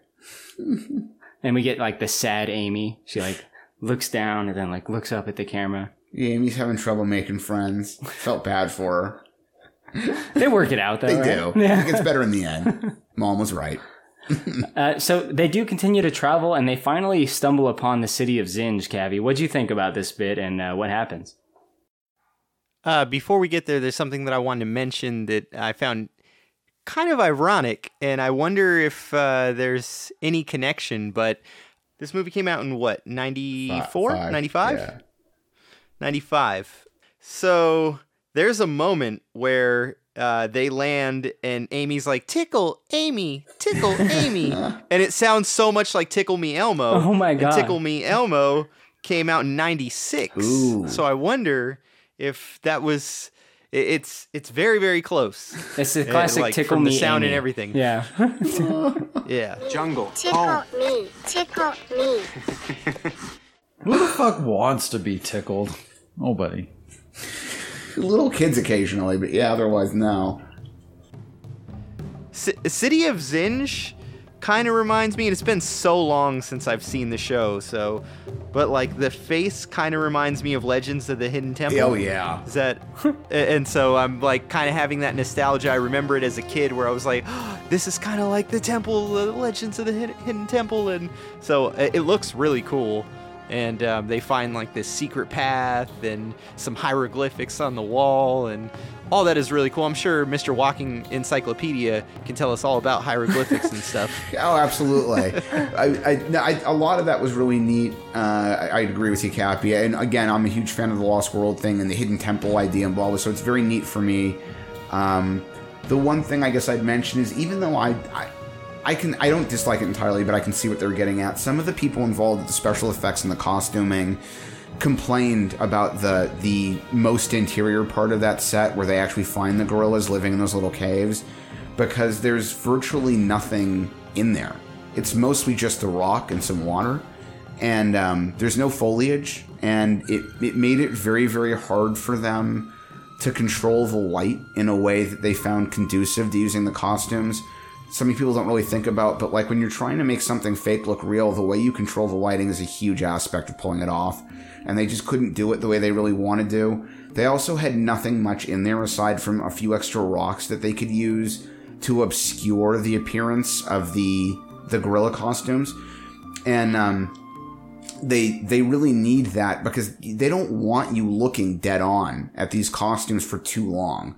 The one real real asterisk there was that the designers really had spent a ton of time on the faces and they had decided to combine elements of gorilla faces, chimp faces and human faces in order to make the grays look like something that might actually be able to exist but doesn't. And they never really got the opportunity to do close ups, and a lot of the detail that went into making those faces was just never seen on screen. Because, in order to keep them from looking too fake, they just resorted to a lot of quick shots of the gorillas doing things like jumping or running across the camera. So you miss out on a lot of the effort that, that went into making the costumes. There was only one really good facial shot that they showed towards the end of that whole like That's right. fight in there, and it was like like a two to three second shot straight on of of this like it seemed like an an older uh one of the gorillas kind of maybe like up on the the alpha scale a Yeah. little bit um but I, I thought it was just fucking ugly, man. Like I thought they were terrible designs. Like You like, didn't, you didn't think they looked good? You mean No, not ugly at in all. terms of like like horrifying like, or like no, like as it was just a bad job. Oh, like man. I, I I didn't appreciate the the facial uh, uh artistry going Yeah. on in those gorillas at all. I mean, I tend to agree in that I didn't love the way they looked, but I also kind of wonder if they'd had more aesthetic control over the way the costumes appeared, if it would have looked any better. I, I really don't know. Uh, Yeah. Yeah, the lighting's very flat on them. They don't. it- It's not dramatic. Right. So I think that doesn't Yeah. that doesn't serve to make them look better. I. I I agree. I'm not a big fan of uh, the way they look. As a kid, I was like, "Oh, this looks amazing," but looking at it now, I'm like, "Eh, this doesn't look so great." when you're so much less critical when you're young, like there's a there's a moment in the first Jurassic Park where the uh, raptors are about to kill um, what's his name Muldoon or whatever the the, the park gamekeeper. Um, they're they're about to kill him, and you can clearly see if you look that one of them is just a giant rubber head that somebody is stretching the jaw on to make it look like it's about to bite Muldoon. You know, but I'd never noticed it for years. And then there's like the, the original Alien, the Xenomorph costume's amazing, but there are a couple of moments where you can absolutely tell it's just an eight foot dude in a black vinyl costume. you know, like, so yeah, they don't always quite get it. You're right because when we see the gray, one of the gray gorillas around here, for the first time they enter Zinj, and he he completely destroys Richard and Claude from Umbasa. But have, have you ever been to Umbasa? I have not. What do you know? what do you know about Bombasa? it? but the way the first gray is shot is like the camera starts like the frame rate changes dramatically. Yeah. So like you can't really see what's going on, and I think it was because it probably didn't look good in the original version, so they had to I really didn't like that scene at all. That whole slow motion, blurry thing where you just hear like random gunshots going and knives and machetes Yeah. and stuff. And it was just like, it, it was, I instantly got the feeling that they didn't have a good, productive, like, uh, shot there. And that's why they did this. Yeah, mess. they were definitely correcting something. I, I think it was definitely that and a, a combination of wanting to make that scene seem frantic and like, oh my god, what's going on? The gorillas are here. Everyone's all over the place and screaming and yelling, and nobody knows what's quite what's happened. But you, you, I agree with you guys. Ultimately, the effect didn't really come off. So after they do encounter the Greys, they retreat back to their camp. And Jonathan, maybe you can tell us about what they have going on at their camp because they have pulled out all the stops here. Yeah. Can I Go can I interrupt Kev. for just one second? Uh, there's there's this one part where Ernie Hudson has an M16 in his hand and he's wearing a backpack, and I just can't help but draw parallels to Ghostbusters. Before they like, I'm looking and I'm like, he totally looks like a Ghostbuster right now. So I, I just had to bring that up. If only right they before had given enter. him the laser. Yeah, there there is a, dude. Yes, I had that note totally. There's also a distinctive lack of Slimer in this movie.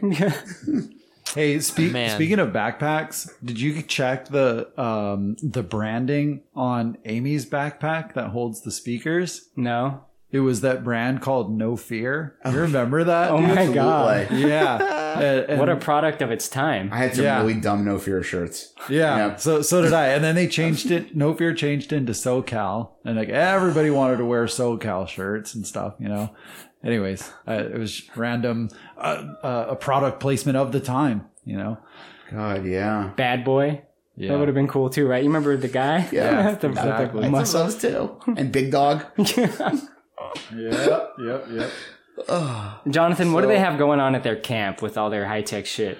So at this point, um, Dr. Ross pulls out even more crazy fucking technology that that um, she shouldn't. I don't know. Maybe it was left there from before from from Richard. Some of it was there's a moment at the beginning where she's on that phone call with Richard and he plugs a diamond into his transmitter. Charles. sh- Charles, sorry, yeah. And shows shows himself burning some plants. Yeah, that gun. I, obviously, yeah. yeah. she got that. I knew that. But like, uh, I mean, she set up uh, this entire laser perimeter around the camp, and Oh, with these automatic machine guns that track down whatever Like an crossed the perimeter. Yeah, like motion sensor. Yeah. So and then so these these gray gorillas decided that they were going to start testing the perimeters, um, and they, so they started triggering these machine guns. And dude, they go through like forty-five thousand rounds in a matter of like ninety seconds. They And the whole thing is a complete ripoff of that scene from Aliens because they do the exact same thing. In, in Aliens, they set themselves. Ripley and the Marines are cloistered in that room. They've set up a perimeter of automated guns. The aliens are smart enough to start testing to see where the perimeter's boundaries are, even if some of them have to get shot. And then when they realize they can't really get past the guns, they start trying to get into the room through the air ducts above where everyone's hiding. And the apes in this do the same thing. When they realize they can't get through the perimeter, they just get up into the treetops and start trying to come down that way. Right. It's a cool scene, but it's also a total ripoff of Aliens. Yeah. Well, they they uh, knocked down a branch from the tree to Yeah. take out the laser and the and the gun. Right. There you go. So like, are these laser walls or are they just lights? Like, do the like oh, are- they they had these like you could see that there were laser. It was like a laser wall, like a four a four set laser, I believe, like maybe three or four.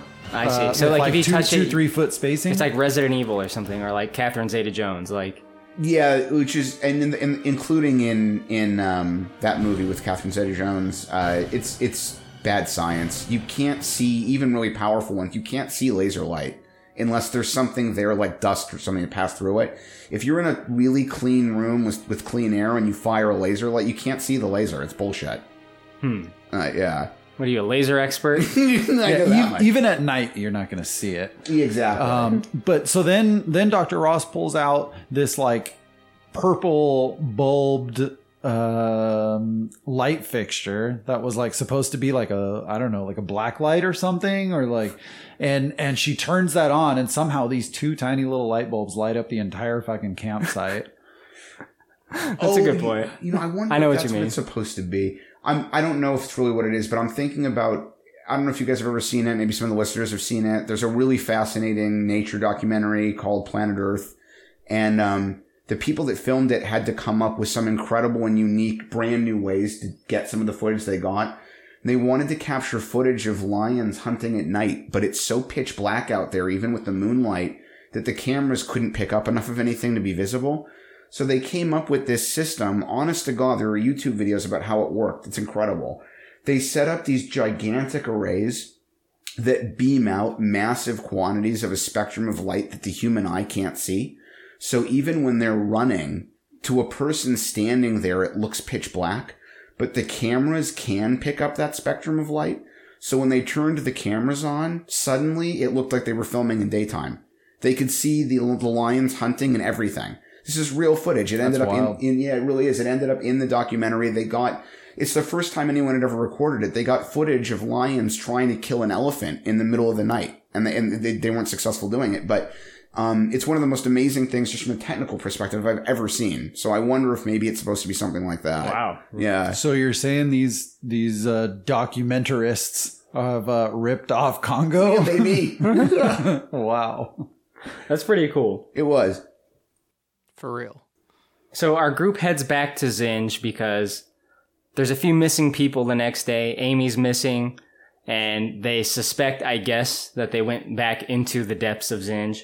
Cavi, this is kind of the the big final scene. That's what everything has been building up to. Um, why don't you get us started on it at least? Like, I know that Herkimer Homolka has some very specific plans here. Yes, Homolka. Uh, well, first they they enter into the I don't know the, what would you even call that the the den of the gray gorillas. It's really the heart of the diamond mine too.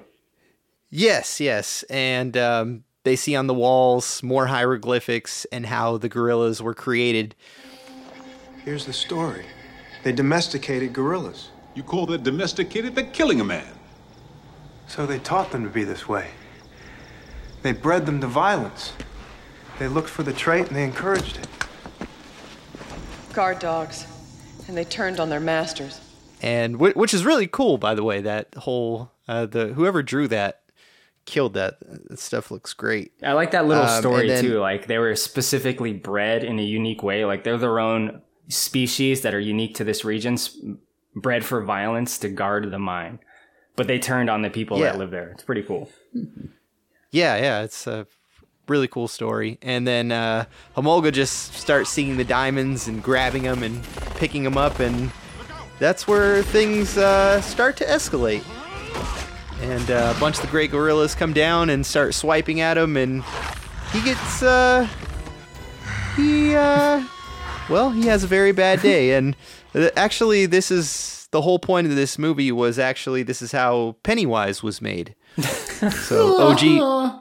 The, OG Pennywise. Uh, are you talking about this is how the band Pennywise was formed, or this is how the clown Pennywise was created? this is the Pennywise clown origin story. Oh, okay, good.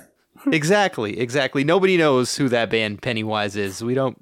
Nobody knows who they are anymore. No, I think unless you're going to the public Vans Warp consciousness in, Tour. like 1998. So yeah, and except Pennywise came out ten years prior to this movie, anyways.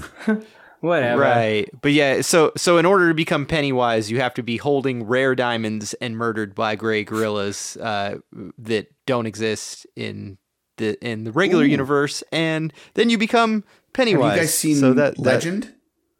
With Yes. Tom Cruise and Oh, Mia yeah, yeah. where he plays the Satan, Yeah. uh, which is one. Of, this, it's incredible. I want- no, I'm going to do that. I'm sorry, Cappy. I'm going to do that one. That's his that's his origin. He dies and becomes the Satan in, in Legend, even though the movie's 20 years older than this. Either way, he's a demon, right? right. Yeah, absolutely. That's a good costume in Legend, by the way. Oh my god, it is. That thing's fucking incredible. That co- that costume is one of it's one of the greatest moments in fantasy filmmaking in history. Absolutely. But Herkimer Homolka gets his ass handed to him. Like he gets he gets brutally destroyed by these fucking gray gorillas. And more and more of them show up and our, our whole gang is attacked. It's kind of a big gunfight. Basically any no name mercenary gets killed, right, Jonathan? Yeah, exactly. I was I was kind of uh, glad that Homolka got beat up the way he did, rather than just like his head smashed in like some of the other guys. I mean, he kind of deserved it, man. He was kind of a piece of shit. All right, I, can I can we touch on that for a second? I'd like to hear your reasons why, and Corey and Cappy, your opinions too. Because honestly, I Homolka doesn't actually seem like a bad guy to me for the most part. He's a little bit, little bit of a sleaze guy, but for the most part, all he's really trying to do is fulfill this childhood dream of finding this ancient mine. He he has no idea he's putting himself or the rest of them into this level of danger. He's got no idea. None of them have any idea what they're really going to find there. Even Ross doesn't really know what's going to happen. His whole thing was. Homolka's whole thing was, look, you're going to return this ape anyway. That's fine. We can return the ape. I don't need her to be there. Let's just go find Zinj while we're there and I'll get some diamonds. You All know? right. Which one of us is going to defend it? Who wants to go? Go ahead. All right. Go ahead, Corey. So earlier in the movie, Monroe Kelly says to Herkimer Homolka, he says, I do know you. He goes, You took an expedition to Zinj, which was failed five years ago. I remember that. Several of your, uh, co expeditioners died of exposure. Right. One of them died from a gunshot from we don't know who, and you were the only one left. Okay. Plus, he owes money to everybody in Africa. I will There know was another that, quote that about part I do too. remember, but being in debt to a bunch of people is not a good reason to get murdered by evil apes. I mean, you're, you're maybe you're a shithead, but It's like, suspected that he fucking killed someone. so are you, maybe maybe then maybe, but even then, it's just like, yeah, this was suspicious. I don't actually know that you did anything. It, it, it is suspicious. He says it's very He suspicious. says it was an appalling suicide, but like I think it's set up to be like that was bullshit. Yeah, no, I mean, okay, look, definitely I agree. There's an implication he might have shot somebody, but I mean, I, I guess that would be the one thing then, because otherwise, otherwise, even if he owes money to everyone, fine, he's an irresponsible louse, but does he deserve to be like murdered? You know? Hey, hey, fuck him. right. Go ahead, Cabby. He was also going to call Ernie Hudson's character the N word, so I'm good with him being Boom. torn apart by I gorillas in the most now, horrific Steve. way. Well, all right, shitty, shitty human being, shitty human being. But you know, look, if somebody called me a racial slur, I wouldn't, I wouldn't return by say saying you deserve to be murdered by evil gorillas. Maybe you deserve to have the shit beaten out of you. But like, you know, I guess you're right. The punishment doesn't fit the crime. yeah, I mean, fine. You know, except you know, I'll go, I'll go with what you're saying about maybe shooting a guy. That's May- cool that you maybe he defend murdered this racist. We Well, appreciate I, that. look, Steve. I can't defend all his behavior. But you know, look, I, I don't, I don't condone the racism. So, so what one good thing did he do in this film? Well, I, look, he, arguably he didn't do anything bad in this film either. He didn't shoot that guy in the course of the story. Supposedly. All- no, we- they, they totally different mission. Guilty until proven innocent, man. No, It's no. the way and- fucking America works. no, they're in Africa. They, yeah, that's Yeah, they their can they justice system. Plus, Yeah. totally different mission, totally different group of people. Did not involve any of these people, so they've got no reason. None of them knew the guy he shot. They got no reason to want revenge for that. And all he's trying to do here is get get to get to Zinj. That dude just wants some diamonds, which is frankly what they all want. Dude, he's Hey, al- the- he's already violating the fucking Ten Commandments, dude. Greed, man. If you think about Come it, if you think about it, the Joe Don Baker character is a way bigger scumbag than he is because this dude's son gets murdered trying to find diamonds that he's going to get rich on, and when it happens, the dude's just like, "What happened to the diamonds?" Yeah, he is a piece fuck of them shit. both, dude. Right, right. But he, no one's saying he deserved to get murdered by the apes. He deserved it way more than Homolka did. I think it would be funny if Karen Ross could like set up the laser to like teleport a gray ape into that control room. Well, let, let's not Yes. get let's not get way ahead of into a half ourselves. But she sets up a laser to shoot the whole fucking building down and destroy and kills them anyways. No, I think it just turns off their satellite. Yeah, I don't. I'm pretty sure. Well, she I like to believe that if they're blowing up their control room, that they're he's killing him too. I don't think it really did. The control room really blow up. I thought just the dish blew up. Yeah, the But- dish. Yeah, But it's just funny that she could shoot that laser out to space. I'd like to that. pretend Well, that the of dish is on top of the hil- building. It's hilarious to think that even as an act of deserved revenge, that you could destroy what was probably a billion dollar corporate owned satellite and never get in any trouble for it. Like she's going to go to jail Okay, when first she of gets all- back to the United States. She's got CIA ties. Uh huh. First of all, how's how's that like little laser gonna travel twenty five thousand miles around the world? Well, fu- hey man, they To can Texas. Beam, they can beam direct TV to you. It just bounces. That's what satellites do. Yeah, but I mean, like this laser So- beam. Jonathan raises a good question. How far does the laser beam go until it stops?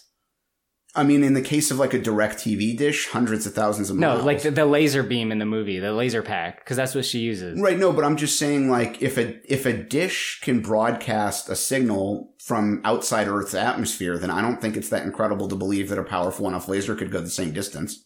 But there's no way that handheld fucking laser Well- powered by the blue lithium whatever some, of, some of diamond. it clearly is supposed to be science fiction. I can't argue it's Yeah. totally accurate, but the whole idea Yeah, within the context true. of science fiction is supposed to be that those diamonds, that's what they're for. Oh, right. You know, Yeah. that's exactly what those diamonds. That's the whole reason Okay. Travicom wants them. In That's the a first good place. point. Yep. So I'll take yeah. it. So, I, I uh, sometimes have to for, remember that, like you know, we're, we're, there's an element of science fiction in these movies Yeah, that has to you have to uh, kind uh, of address. yeah, expand your thinking just a little bit. I think we need a myth a MythBusters um, Congo episode. One for the uh, heat-seeking missile scene, and one for the uh, shooting a uh, a satellite down with a laser beam. Definitely. now, Cavi, to kind of get back into the movie, where you left us is they're all being attacked by the Greys. Laura Linney, Karen, she puts together a laser. Why don't you tell us about what happens here and the volcanic eruption and all that? Well, we lose the homie Kahega. I know. which Kahega. is such a bummer because his character was great, and I remember being a kid being bummed out by that. That was the really big like uh, uh, guy, right? Yeah. Yeah, the one who carried the machete and stuff. Yeah. Yeah. There's a moment in, in that during that scene though where Hudson looks at one of looks at the wrong person and calls him Kahega, and they didn't cut it. Cut it. it ended up in the movie. Really? I never caught that. but yeah, um, we also get the uh, payoff of the laser, which um, we we see it briefly foreshadowed with uh, Bruce Campbell's character. He burns a bush with the uh, what like diamond dust. He shows that the laser works, and then we get this huge payoff of we're gonna take out all these evil gray bad gorillas, ugly gorillas with um, with that. And Amy also gets her power glove somewhere uh, while this is happening. She's gonna save the day with her power glove somehow. Um, Were you because- buying that, Cavi? So Amy shows up. They're about to kill Peter, and she just like starts yelling at him, but they like stop. Like what? I mean, that's Yeah, no, I don't buy. I don't buy that at all. I mean, we literally see crushed. As a kid, I bought it, but today, uh, as an adult, I'm looking at it, and we even get. uh, They point out the gorilla bones and the crushed skull, and it's like, yeah, no, there's uh, there's what 20 of them, and Amy. I, I, I just don't. I, I, I don't see that being a thing. It's it's uh it's a fun scene, but I don't buy No, it. they clearly kill other gorillas. They found a whole pile of other gorillas' bones. So Yeah. with, with crushed Exactly. skulls. So yeah. But maybe they just never really had somebody come in and just absolutely alpha the shit out of them and just go, "Whoa, I all could- right." I maybe the, with maybe we do need to listen to somebody because you know they've But just Amy's- been being destructive and protective of their grounds for you know hundreds of years without even knowing what the hell they were actually doing. But maybe they Amy's- needed an authoritative figure. But Amy's the ape equivalent, the gorilla equivalent of like a 10 year old elementary school girl. Corey, you've got a daughter about that age. If she came in strapped up with a gun threatening, would you believe her? Like, come on, Dude, it's a little all, girl. all these fucking uh, gray gorillas were just a bunch of inbred fucks, dude. They're, you know, borderline mental issues. They're just angry for no reason at all and It's destroy true. everybody. Like, they, they don't have the mental capacity to make any judgments for themselves. So as soon as they had some sort of like motherly instinct or, or alpha instinct gorilla come in and say, shut the shit down, they were like, oh, oh, Okay. fuck. it wasn't All the being shot at. I- it was this small female gorilla. I like that. Uh, I, I like that point of view. I'm glad that someone has a take at least on it because to me, I was like, why? But at least there is a why to be presented. That's the only thing I could think of. that laser is fucking hardcore though. There is a rumor yeah. that there was a scene cut from the movie where one of the gorillas gets a hold of the laser gun and just goes literally apeshit with it. But nobody can prove that the scene exists. I'm going to do a little bit of a shout out here, even though they they've never shouted out to us. There's a channel on YouTube called Funhouse, and the people that run it have actually been trying to prove whether or not this footage exists. Oh, that's cool. Yeah. Are they successful in this endeavor? Um, not not yet, as far as I'm aware, but we'll see what happens.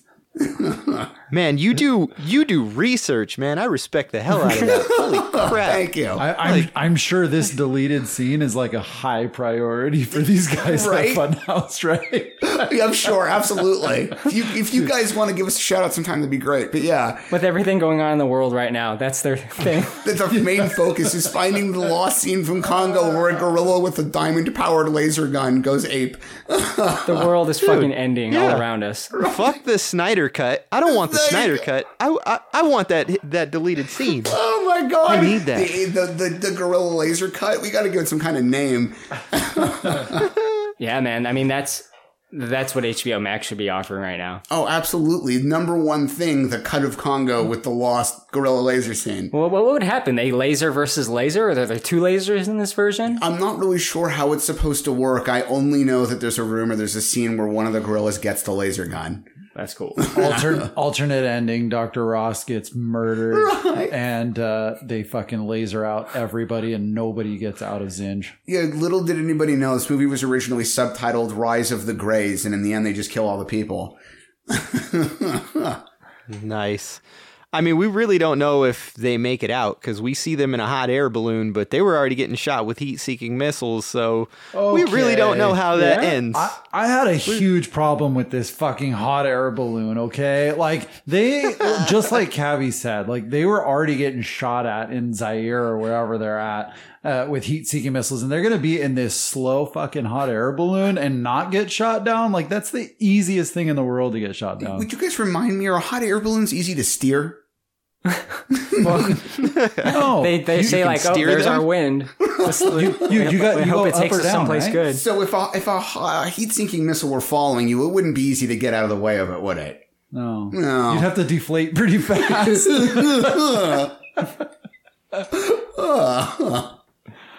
and they all died. No, I will say this. One thing I do like about like it ends like you said in the hot air balloon. They get rid of the diamond. Karen basically quits her job, destroys the satellite. I don't know if we mentioned this at all, but the whole diamond mine is on top of a volcano that erupts at the worst possible time. And all the Greys, they just seem to be cannonballing right into it. Yeah, like they're just yeah, that was so weird. Like, like, did they not know what to do? So they just started jumping into the lava? I guess I don't really know what the point of that was. I think the implication has got to be that they just they know they need to escape, but they don't understand what lava is. Yeah, like I feel like this is where they look the most human with the cannonballs. Like it just like that scene just does not play for me now. It, that scene does not play for me at all. I'm like, this looks really bad, and uh, yeah, Yeah, the, the uh, little kind of blip when they fall into the lava is odd looking. It's a very weird CG effect. And I mean, to the point that I, we talked at the beginning that Crichton dropped out of what was originally supposed to be the movie version of this because they couldn't make Amy look right. It was back in the late 70s, early 80s. They had basically the same issue here to a slightly lesser degree. They went with the costumes because they just couldn't make it look right in the CG, especially with, uh, with hair. Um, Jonathan rightly pointed out when we did the Flintstones, it was a huge deal with the saber-toothed cat that they'd been able to get all the hair to work and they had to write special software to do it. They just weren't quite there yet with this film. Uh, they kind of got stuck trying to blend what was fairly primitive CG with these physical things. And there are moments now in retrospect, especially you can just see doesn't, doesn't work right. So here's a, a talking point I bring up all the time. 1995 movie Jumanji had animals with CG hair and it looked awful. The lion and the monkeys. Now I know Steve, whenever I say this, you defend it, but it's bad. Rewatch it, it's fucking bad. I man. see. I yeah, I I do defend it, and I am going to disagree with you for two reasons. And I I understand why you think the way you do. Honestly, I do. But n- real quick, number one, um, it it's old tech. You, I mean, I understand there are some movies that hold up to scrutiny after years, but 99% of anything with CG, that just is not the case. Even the CG in Jurassic Park doesn't look as fresh anymore as a lot of people like to pretend it does. Number two, those animals were never designed to look completely real. The whole idea in that movie was they were lost inside the world of a board game. So expecting that they were all going to look photorealistic in a movie from 95 when they were designed to be board game animals, I think is unfair. But that being said, I do understand why you feel the way you do. Apologist, man. the Flintstones could do it, Jumanji should have been able to do it. That, that look, I'm going to add to this now. The saber-toothed tiger in Flintstones doesn't actually look very good. no, it doesn't. and the, and I excuse. We talked about this. when We did the Flintstones and the way Dino looks in the movie. I excused the CG in that movie for the same exact reason. It's adapted from a 1960s era cartoon. It was never meant to look photorealistic. Okay, the ending, another point. One thing I like is that there's no romantic subplot.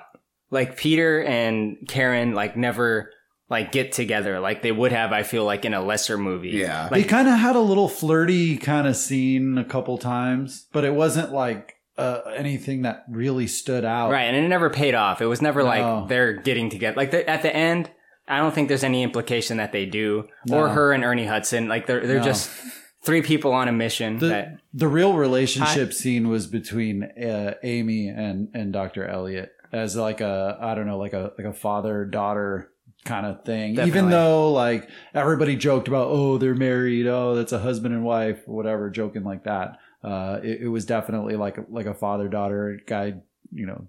Yeah, he really did care daughter. for this animal, definitely. No, 100%. There's actually there's actually a deleted scene, a lovemaking scene between Peter and Amy that was cut. That is so disturbing to think about. Yeah, it's deleted because it turns out it was illegal. Oh god, it's horrible. Spank Amy, spank. Copy fuck. oh my god, that's burned into my head. Oh. That is disgusting. I did not expect that coming from Callie. Not at Seriously. all. Uh. Do you guys have any final points about the movie itself before ratings? Um, yeah, I guess the the ending is fairly similar to the ending in the book in the sense that they end up getting away in a hot air balloon, but the book makes a point of saying that Monroe was actually able to get out with cases worth of the diamonds and ended up becoming very wealthy because of it. Even though his character was drastically different from the book in a lot of other ways. Um, but uh uh other than that, no, I think that's that's my end of it. I thought it was like uh I I think we kind of touched on it earlier, but I thought it was a little crowded with too many different storylines between all these different people, and then for them to all come together and uh, uh, for one story and just in a matter of like hours, you know, like between Dr. Ross, Dr. Elliot, and Homolka, and to be able to put this expedition together in like you know that afternoon um, I, I just thought it was a little unbelievable for all that to tie in together and that was really probably my only um, um, judgment on okay. the movie We can get more into judgments in a second in ratings. Cavi, anything about the movie you want to say before we go into ratings? With money, anything is possible. No doubt. yeah, I I have nothing more to add. All right. Well, let's go into ratings. Um, Jonathan, you were kind of going that direction anyway. Why don't you tell us on any rating scale you want? Yeah. What are you going to give it? Um, you know, like like all in all, it was a pretty enjoyable movie. Um, I don't think I would go out of my way to watch this. Like I wouldn't, you know, say, "Hey kids, let's rent Congo tonight," you know. But um, I have a real soft spot for like adventure movies like this, and and so I enjoyed that aspect of it. Um, especially when it comes to Africa for some reason. I don't know what it is, but it, it these like safari adventures just kind of really intrigue me, and I like watching movies like that. But I'm gonna give this movie uh, five laser removed gorilla thumbs out of ten. Gotcha. Five thumbs, not up or down, but on the ground. Laser removed yeah. on the ground. Cavi, why don't you go ahead? Uh, I really enjoy this movie. It's it's super nostalgic for me. Um, then you've got Ernie Hudson, who Ghostbuster and anything Ghostbusters is my shit. So I'm just like yes to all of it. Um, I'm going to give it uh, 8.5 out of 10. Ugly womans. awesome. All right, I'm gonna go next. Thank you very much, Cavi. I am gonna give this a nine out of ten sesame cakes, just because mostly nostalgia, but also like I I think I've told Steve this and maybe a couple other people. Like when a movie is so nostalgic for me, like Hook, like I can't really see its flaws anymore. Like it gets to a point where I can't look at it objectively. Mm-hmm. And for that reason, this movie is on the high pedestal that I had it on when I was a kid as well. I really love the way the gorillas look in this movie. I think they look great. I know people complain about it, but I like it. I think Amy's cute. I like all our main characters and how different they are. I like the mercenary, the strong female character, former CIA. I like Peter Elliott. He's kind of like he's a little bit of a wimp, but like not like Richard. You got the Richard to illustrate what a real wimp is like. It's just cool. Like the stuff they do, they their safari, the end result, the climax, the fucking laser. You get a little bit of Bruce Campbell in there. It's fucking awesome to me, and I love it. So nine out of ten sesame cakes, which you need to stop eating immediately. Damn let me spit this out. Steve, what about you? I'm gonna rate this movie on the scale of one to ten green drop drinks. Um, uh, actually, you know what? I, I a lot of overlap for me with both what you and Jonathan said. I agree with Jonathan's statement. I'm a huge fan of adventure movies. Like Michael Crichton, I'm a big fan of the Lost World genre, and I enjoy a lot of the books and movies that have been produced within it. it that makes things a lot of fun. Um, very much like yourself, I have a tremendous amount of nostalgia um, for the 80s, for the 90s, for the stuff that I liked during my childhood and my teen years, and agree with you 100%. There are several movies um, and other items that I'm just so strongly nostalgic about. It makes it difficult or impossible to even acknowledge the fact that flaws are there. I'm not quite as powerfully nostalgic about this specific movie, but there are others I am. There's a lot about this movie that does work. The set design was mostly pretty good. Costuming wasn't anything special, but adequate. Casting was pretty decent. The actors all delivered at least a decent performance. Tim Curry and um, Ernie Hudson and Delroy Lindo are the standouts for me. Their characters are my favorite. I think they did act, add a little bit of, of flavor to the movie. I will agree with um, Anthony. Um, wait, sorry, not Anthony. Cavi? Yeah, uh, uh, both of you, really. Um, uh, it, it feels like there's certain stuff in the film doesn't need to be there. This was kind of my argument to begin with with uh, Homolka character, and I think you were probably right. I think there's a lot that ended up in this film because otherwise there just wasn't enough. But at the same time, it kind of feels like it doesn't belong there. Anyway, so overall for me, I'm, I'm gonna give the film, I'm gonna give the film six out of ten green drop drinks.